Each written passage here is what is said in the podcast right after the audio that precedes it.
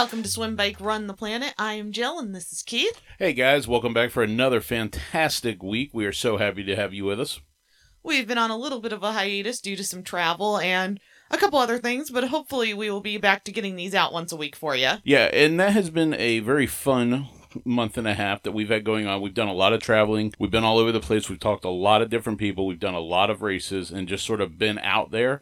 And unfortunately, when sometimes when you're traveling and doing a lot of these races, it is a little bit hard to get all these things produced and put together. So, tonight's topic is something that a lot of people wonder about when training is safety. So, when we say safety, we've already done an episode all around helmets. So, what this one is, this is more about situational awareness, knowing your equipment, knowing your where you are, knowing what you're doing, that type of safety. Yes, so we're going to talk about safety in swimming, biking, and running, and how you can have the best experience out there. All right, well, I mean, that sounds great. So let's go ahead and let's just jump into this this week. So, where do you want to start? So we'll go in order of a triathlon. We'll start with swimming, then do biking, and then do running. It sounds good to me. Swimming is probably the one part of this that's the most intimidating for people anyway. And I know that if you're ever going to have that panic during a race or during a training, it's probably going to happen during one of your swims. Yes, I've heard of a lot of people that get in that open water and look around and freak out. So I know most of us train in a pool, and usually the pool has lifeguards or there is at least somebody else in the pool. So we're going to focus more on when you want to do that open water safety because I cannot stress this enough. If you can get to an open water, do it as much as you can before the triathlon so you're set. Yeah, that's a good, good, good lesson learned. And I think a lot of people do make that mistake. You know, if you're doing a sprint triathlon, the 400 meters, that's not drastically different. You can kind of live through that one, but any of the longer distances, it's really important to make sure that you have a couple of open water swims as part of your training repertoire. So, the first thing that I cannot emphasize this enough is if you go to open water, do not swim alone. And even if you're a strong swimmer, things can happen. You can get a cramp, and it's hard to tell that if it's not somebody close to you or with you while you're swimming because people from the shore and other people around don't realize you're in trouble. Correct. And that is like a major thing that you just got to remember. You know, if you're on the bike, you have a problem, you stop. If you're in the run, you stop. In the swim, if you have a problem and you're out in the middle of a lake or out in a large body of water, you can't just stop.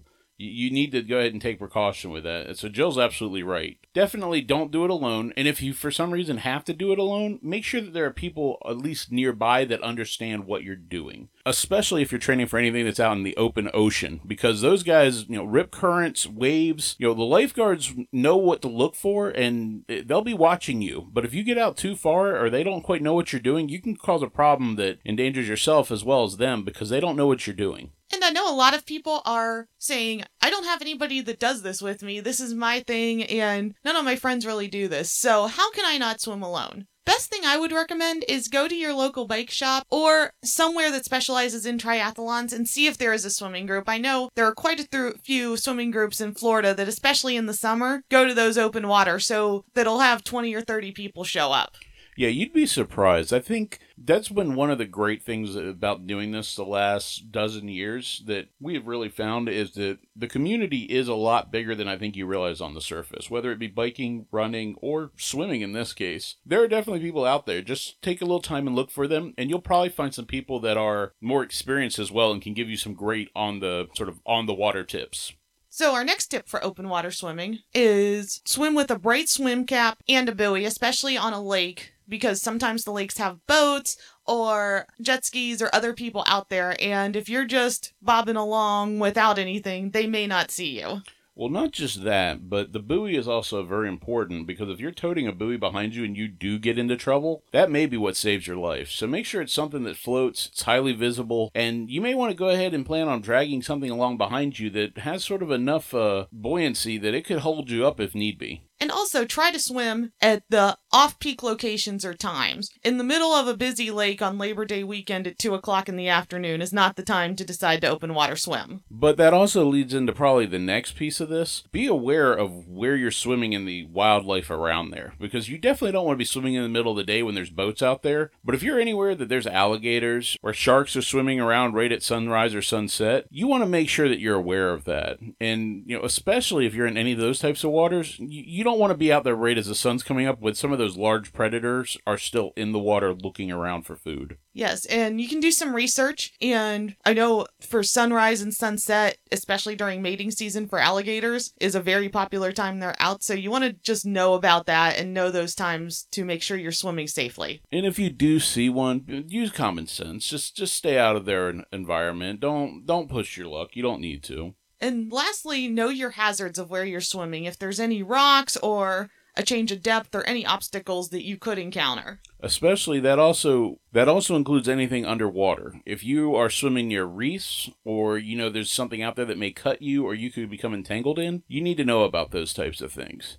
Uh, one other great piece too in addition to being able to pull the buoy behind, they actually sell these small CO2 inflatable uh, kits that you can actually wear on your ankle and they are basically there for you as a almost immediate sort of emergency uh, flotation device. Doesn't impact your swimming. That could be just one other good option if you're somebody that really just wants to get out there and go for it. These are just some tips. We don't want to scare anybody because I've really gotten into the open water swimming and I always swim with people and it's a lot of fun. But I want everybody to stay safe. I don't want to see anybody on the news. I don't like those stories at all. Right. And I think that does bring up a great point that it should be a little intimidating to a degree because it is something different. I mean, I know as experienced as I am with swimming, there are certain times where I get out in the water and I realize just how far out I am. And I do kind of look around and go, whoa, I'm a little bit uncomfortable here right now. And the biggest piece of that is stay calm, stay collected, don't panic. You know, I think that sort of goes across the board. Just kind of keep yourself together and sort of recognize where you are, and you'll be all right. So let's move on to the next part, which is safety on the bike. Yes, we've already talked about how important helmets are. Right. So we, are good with helmets and gear. So let's let's move on to the other side of that. Well, we are going to talk about one more gear for just a moment. Lights are going to make you more visible to cars. And now they've even made lights that have a daytime running motion. Just like your car, there are lights out there that you have on 24 7 whenever you ride. And most of the lights nowadays are designed to sort of be visible for the people that are around you in a lot of the ways. And I mean, just think about that as somebody who drives down the road. It, you notice those types of things. Even if it's a small blinking light or a small light in the distance, that's something that you're going to notice approaching you, especially if you're riding on busy roads or even roads that aren't busy busy where they may the drivers may sort of just become used to not seeing anything and they're not as uh, aware of their surroundings as they might otherwise be a good little flashing light or something like that could be the difference between an accident and a safe trip. And we will put some links on our website, swimbikeRunThePlanet.com, to some of those lights so you can see. Right. Now, I do want to talk about something right there. I think we've mentioned this before, but let's just reiterate it on it again. When you are buying lights for the bicycle, there's really two types of options you can go with there's lights to see, and there's lights to be seen. So what we're talking about right now are actually more in line with the lights to be seen. And you can go in the bike shops and you will see bike lights from $30 all the way up to over a hundred dollars. And you're going, why should I spend that much on lights? Well, those lights are going to be brighter and they're going to do both. They're going to let you be able to see, especially if you have to ride before work in the morning, and they're going to make you seen which is what we all want on the bike. Not to mention, if you ever tried to change a flat in the dark, it doesn't work so well. And as much as we become reliant on our cell phone lights, it's not a bad idea to have a decent detachable flashlight with you that's part of your you know your safety kit anyway. And most of these bike lights, if you get the ones to actually be able to see, are bright enough to serve that purpose without a problem. And another good use for them was during Hurricane Irma last year when we used lost power. I actually used my bike light as a flashlight and it worked fantastic. Yeah, and the battery life on these are pretty good, but for the most part, uh, nowadays all of them are USB rechargeable, or just about all of them are. So it's just up to you to kind of keep everything charged up and working the way you do everything else. So we all come across cars one way or another on the bike. I ride the trails a lot, and when I come to a intersection on the trail, and my best advice is to make sure you make eye contact with that car. That's just a good idea to always try to make eye contact and make sure that you're aware of what the car is doing and what you know that they see you, that you see them, and there's no miscommunication that you're about to cross the street. And you know most of the laws do require you to get off the bike and walk it across the the bigger intersection. So you know we know that we're all out there trying to ride and we don't want to lose time, but that little bit of extra safety it is important and it's very valuable. So the next big thing we want to talk about for bike safety is know your route and make sure that somebody else knows your route as well. Uh, nowadays, it really doesn't make sense with as connected as we are in technology to not have somebody else be able to know where you're at. Uh, whether that means that your phone is telling somebody that, whether you've got your location services turned on through Google, or in the case if you happen to have a Garmin on your bike, it can actually send out messages, it can alert things. Jill, remember, you have that Garmin model on yours. Why don't you go into a little bit of detail about some of the features of that computer. I can't tell you how much I love the Garmin 8, Edge 820. And two of the features that I love that are safety related are the incident detector. And what that is, is that if you don't pause the Garmin when you stop, you, after a minute or 30 seconds, depending on what you set it, you actually can put an emergency contact in there and it will call them and say, hey, this person hasn't moved for a while you might want to make sure they're okay. Which I've actually gotten that alert from you a couple of times, and usually it's exactly that. You stopped and have just forgotten to hit the pause button. But still, it's it's kind of nice to know, okay, you're out for a bike ride somewhere. I don't necessarily know where you are because normally you go out for a bike ride, you're covering, you know, 20, 30 miles on a normal training ride. Trying to figure out where you are at any position out there could be difficult. Being able to have something quickly tell me, you know, your last location, what was going on, and then be able to immediately call you and check in is just that's a very valuable peace of mind. And of course, in the event that something ever did happen, I'd have an easy and direct way of finding you. And then the other one that is fantastic is LiveTrack, which actually emails somebody of your choice and says, hey, they're out on a ride and here is their route. And I know you like that feature as well. Yeah, because you can actually see as you're progressing along at that point, so you can kind of see where you are and what's going on. And it's, it's just another good safety feature. You know, there really doesn't make sense nowadays to not let people know where you are, especially if you're doing these types of things, just to make sure that you are safe. You know, 9 out of 10 times, or probably 9, 99 out of 100 times, times, you're not going to have a problem. These things are really there for that one time that something goes wrong. And when that happens, they're absolutely worth their weight in gold. So, it is better to be prepared than for something to happen and nobody have any idea where you are or what's going on. So again, you can track that via your phone through several apps that are out there. Uh, I think Strava even has a mode now that'll let you see, let people see where you are. Yes, I believe it's called Strava Live. Yeah, so Strava Live, uh, the Garmin computer you can put right on your bike. Uh, Jill, what was that model again that you have? It is the Edge 820. That is the middle of the line one. They also have an Edge 1000 that has a bigger screen, but I haven't found that I need it. But you can always research that. Garmin has a great site that is that has where you can compare the two and get whichever one you want for your needs. Right. So you can always make sure you've got some way of doing that. Remember, a lot of the watches now, and as well as your cell phones, are all tracking that. So just be aware of that. And it doesn't mean that you have to sort of bother somebody or tell somebody a lot of things, but just make sure that you're safe while you're out there doing something. So if there ever is a problem, somebody can get to you. And, and that works on both sides. Not just if you have an accident, but, you know, just in case something else were to go wrong, somebody has a way of finding you quickly. And lastly, I know a lot of us love music during our workouts, but if you are going to ride on the road with cars, I highly, highly recommend leaving the headphones at home. Right. In a lot of cases, you're actually not supposed to ride with both ears and headphones. And it doesn't mean you can't listen to music. There's other options out there. You can clip some on your collars that are loud enough. There's portable speakers. Uh, a lot of the time, I even put my phone in a case right on the front of my handlebars, and you can hear it going down the trail. Uh, just be careful and be aware of your surroundings. But yeah, don't don't put in two sets of headphones and just go down the road oblivious to what's going on around you. Even on trails specific to bikes, I still recommend leaving one headphone out just so you're aware of people coming up that are faster than you. And I also say the same thing when you're running, just so you know what's going on in your sit in your situation. Right. And that's also a very good point when you're talking about that calling out on your left is not just a joke. If you're passing people or you're about to be passed or any direction it's going, be vocal. Let the people around you know that you're approaching. I have seen so many accidents on bikes happen because people aren't aware that somebody's coming up behind them and don't know that they're about to do something. You're not being funny passing people quickly when they don't know you're there, even how cute and Lance Armstrong you think you're being. Don't do that. Take the time, call out what you're doing, make the people aware of you, and just make sure that everybody knows what you're doing. And that is, goes double for anybody walking a dog, especially if they have it on a leash or otherwise. Give them fair warning that you're approaching. There is nothing worse than startling a dog that's going to get away from its owner and probably run right in front of you. And on to running safety. My biggest thing is run when others are out. Try not to run at 10 or 11 o'clock at night. Try and run in the mornings or early in the evenings. Yep, you're always safest in a group. You know that. It's pretty much common sense, and any of you who've been doing it for any length of time are aware of that. Plus, it's a lot more fun to run with a group of people. Just the camaraderie. It's going to make those miles go faster anyway, so just get out there and do that. Always, always carry your cell phone when you run. Yeah, I would actually take that even a step further because this is something that I know a lot of people make the mistake doing, and there's so many reasons to not do this. Not only should you carry your cell phone, you should carry your identification with you.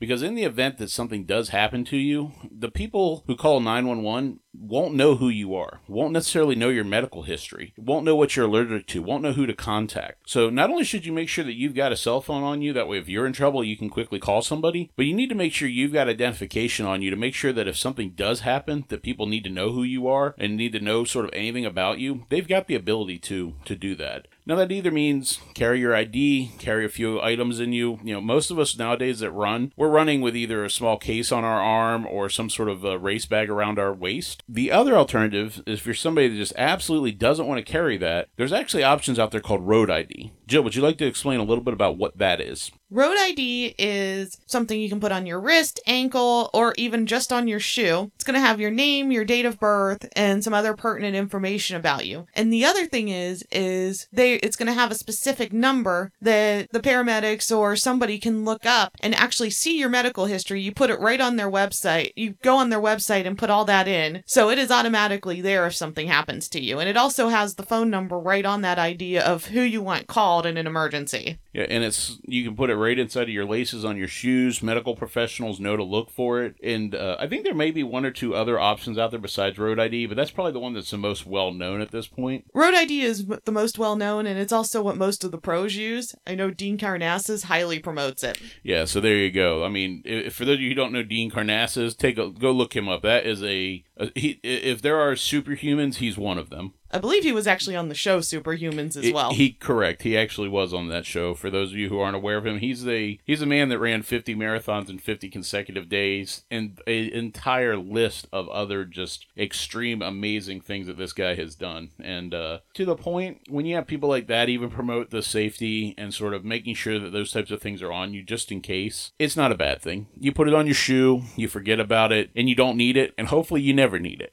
But if you do, you're sure that you're it's there and you, you've got it. And I think the biggest thing about this episode is this isn't, once again, this is not meant to scare anybody. It's just about being prepared. Right, and I know a lot of you are probably thinking as you're listening, it's like, wow, a lot of this is really common sense. And the, the fact of it is, you're not wrong. A lot of this is common sense, but from somebody that's around this world, and Jill, you can you can confirm this, you can tell me that I'm completely wrong. The amount of simple mistakes that are common sense that I see experienced people make is absolutely staggering. And that's usually the ones that get people that even the ones that have been doing this for 10, 15, 20 years, those are usually the ones that get you in trouble, are the little things that you just take for granted and you don't do. And it's easy when you're out there on a ride or on a run or a swim to get caught up in the beauty. We all got into this because we like being outdoors, and there is nothing more amazing than getting in that open water and watching the sunrise or watching the sun come up on your bike or a run and sometimes you just lose lose it and don't really think. It's easy to become oblivious. Right. And the only other thing I'll say is kind of a final wrapping up of this. If you think about accidents, you know, they don't happen over 10 minutes. They tend to happen over a matter of seconds. So it's not something that you can always be prepared for, but it's something that you should make sure you take the steps to be as ready as you can be.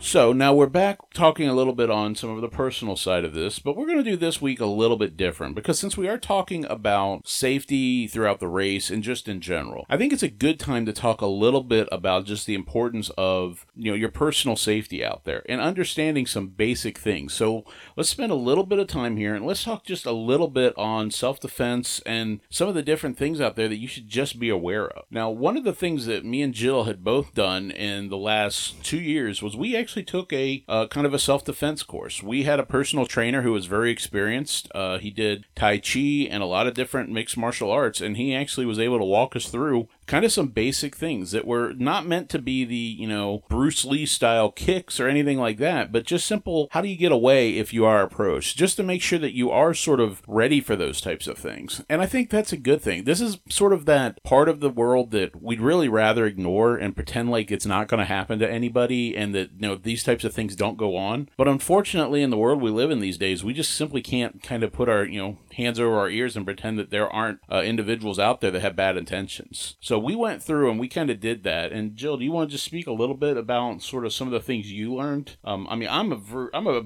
I was a large male anyway, so most likely somebody's not trying to grab a hold of me out there on a run because I'm I'm kind of a, na- a natural deterrent in a lot of ways. But I know being kind of you know a younger female out for a run, this is something that you have to always kind of have in the back of your mind. The biggest thing that I learned is how deadly your elbows can be. I know a lot of times we play and elbow each other, but if you really push your elbow hard, somebody's going to let go of you. Right. And I do think, you know, something as simple as that, when we first started kind of going through this, I remember one of the early kind of refrains you had about doing this was you really didn't think you could uh, fight off an attacker. Like, you didn't think that this type of thing would be able to work for you. I didn't. I was really scared I wasn't strong enough, and that even if I tried to hit, kick, or punch, that they would either get a hold of my wrist, ankle, or arm, and I would just piss them off even more.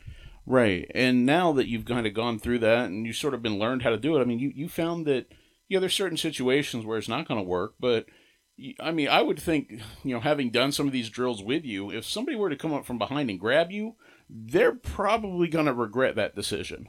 I believe that too. So let's say I would say kind of the first thing out there, uh, whether you're you know male, female, whether you run alone, you know whatever your your situation is, it's worth the time to take to to reach out, go out there and just spend a little bit of time and and find somewhere that you can learn some basic self defense. I think there's a lot of places that teach some of that, and I know that this is not as directly in line with our sort of you know swim, bike, run, and the triathlons and sort of in the sport, but a lot of that training that we do, we tend to do alone. We do on a lot of open streets and a lot of neighborhoods. And again, kind of with the theme of this episode, this is something that we greatly hope you would never ever need to exercise. But if you ever had to, you want to make sure you know how to do it. And there are some preventative measures too. If you see somebody that you're not sure of, look at them. Because a lot of times, once you've looked at them, that's a deterrent right there because you can describe them. Right. And another part of that too goes with just good situational awareness. You know, keep an eye out on where you are. Know the area that you're running. Is it somewhere that's safe? Is it somewhere that's not? Are you running down a dark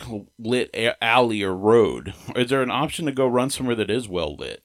You know are you completely on your own? You know just just kind of go through those real simple things and just be very aware of where you're at at all times and, and don't put yourself into any type of compromising situations. And I know a lot of times the local police stations do offer those self defense classes, and they even do women's only self defense classes. Yeah, especially for those of you who'd like to go and do that, but don't want to, you know, sort of the intimidation of having a male in the room with you doing it. There are a lot of options out there. Uh, another option too that I'm not entirely sure that I encourage anybody to do this, but I know people that do. You know, there there are options to run. There there's mace that can be, uh, you know, sort of on a wrist. Uh, that way, if you need to grab it, there there's certain options like that. There's the whistles. You know, there's there's different things that you can do, and it's really I think a matter of you know whatever it is that makes you comfortable. I'm a little hesitant to tell somebody to carry a weapon uh, such as mace or anything like that, just because I've heard too many other stories of something like that going wrong, and in a lot of cases it ends up being used against you. So, it, but if that's what you need to do, just make sure that you're aware of it,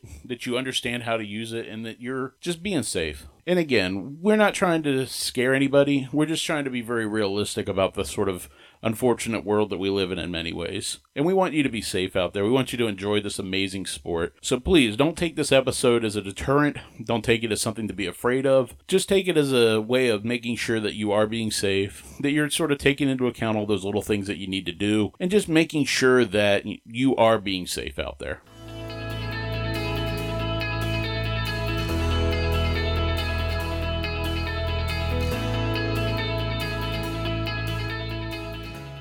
All right, guys, so we are back, and a really, really exciting thing did happen in the world of running this weekend. there is a runner with the last name Kipchoge that ran a 201 marathon, and that is a new world record. Yeah, there has been a lot of debate. And remember, we're going to end up doing a full episode around the two hour marathon at some point, just because there's been so much debate back and forth over whether it physically is even possible for the human body to do that, which I very much believe that it is, and that we will get to see a two hour, a sub two hour marathon at some point. Yes, but breaking the world record is amazing. It was 203 before, and it was at the Berlin Marathon this weekend. So, congratulations to him on a great run. Yeah, absolutely. Definitely a huge shout out to that. I think it's just, it's always fantastic to sort of hear and see some of the new things we're doing. And, you know, the Berlin Marathon, if you are somebody that happens to be in Europe or you're looking to kind of do a, a true destination race where you travel abroad, uh, the Berlin Marathon is supposed to be one of the absolute most gorgeous marathons out there. It's, you know, it's in the city of Berlin, obviously, over in Germany. Uh, there's so many wonderful accolades around all of that. And if you're going to do that type of race where you want to do a travel and you really want to make the most of it,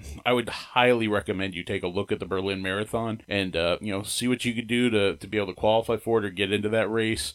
If not, just go out there and enjoy it. City's beautiful, and uh, I think you'll really have a great time. And we're going to switch gears a little bit. We've been doing race reports, but with Kona coming up, a lot of the athletes are training very hard for that. So we're going to do some features on Kona athletes, past and present. Right, and I think that's also just kind of a fun way that way by the time Kona gets here, hopefully you have a few favorites of your own. Yeah, and unfortunately this week, the news came out that one of our personal favorites has a stress fracture and is out of Kona this year, and that is Jan Frodeno. Yeah, and that is, I know that has to be probably just absolutely devastating for him because he had been on just an absolute tear in the 2018 year.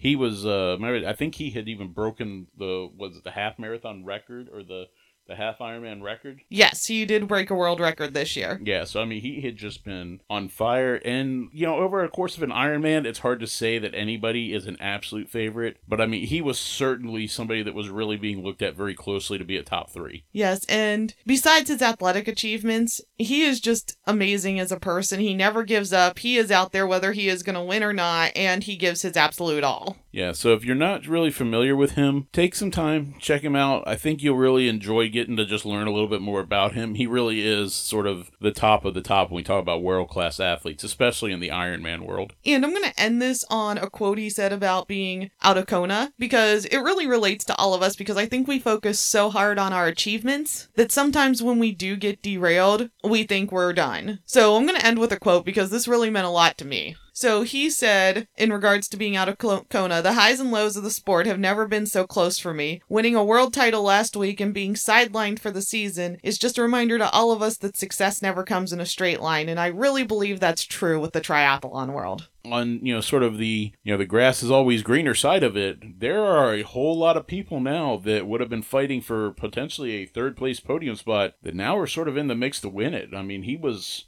he was an absolute top three favorite going into Kona. So I mean, this could be a type of year where we see somebody that you know hasn't uh, sort of been on the top there, or you know has been kind of close but just on the outside, really have a shot this year. So I think that just makes Kona that much better because these guys that had been sitting there in that you know kind of fifth through tenth part of the world are suddenly looking at this going, this could be their year to win it. Yes, I think it'll definitely be an interesting race among the men this year.